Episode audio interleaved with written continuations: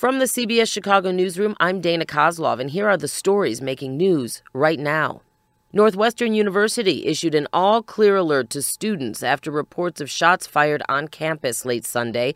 The all clear was sent through the university's emergency system about 50 minutes after a 10:53 p.m. alert advising there was an active threat event near the Bienen School of Music. Police are investigating, but no shooting victim was found. Now, that alert came down after a very violent weekend in Chicago that saw two mass shootings claim several lives, one on the north side and one on the south side. Chicago police say a 14 year old boy was among three people killed inside an Auburn Gresham home.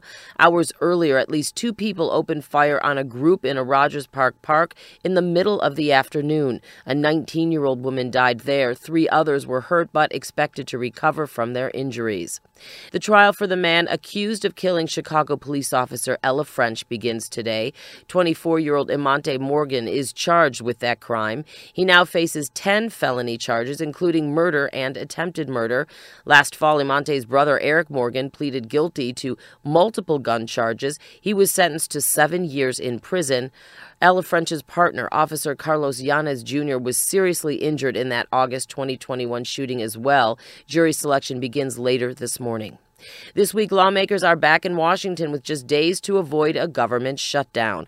President Joe Biden is expected to meet with top congressional leaders in both parties tomorrow.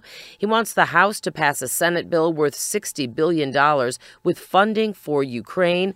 Republicans are putting pressure on House Speaker Mike Johnson to block the vote, with some insisting Democrats meet their demands on immigration first, despite some GOP members blocking a bill that dealt with immigration earlier this year. Turning now to weather, it's going to be another beautiful spring like day. Breezy, highs in the mid 60s with lows in the upper 40s overnight. Sunny and a high near 70. Yes, 70 on Tuesday. Not a bad end to February. Stay safe, everyone. I'm CBS Chicago's Dana Kozlov.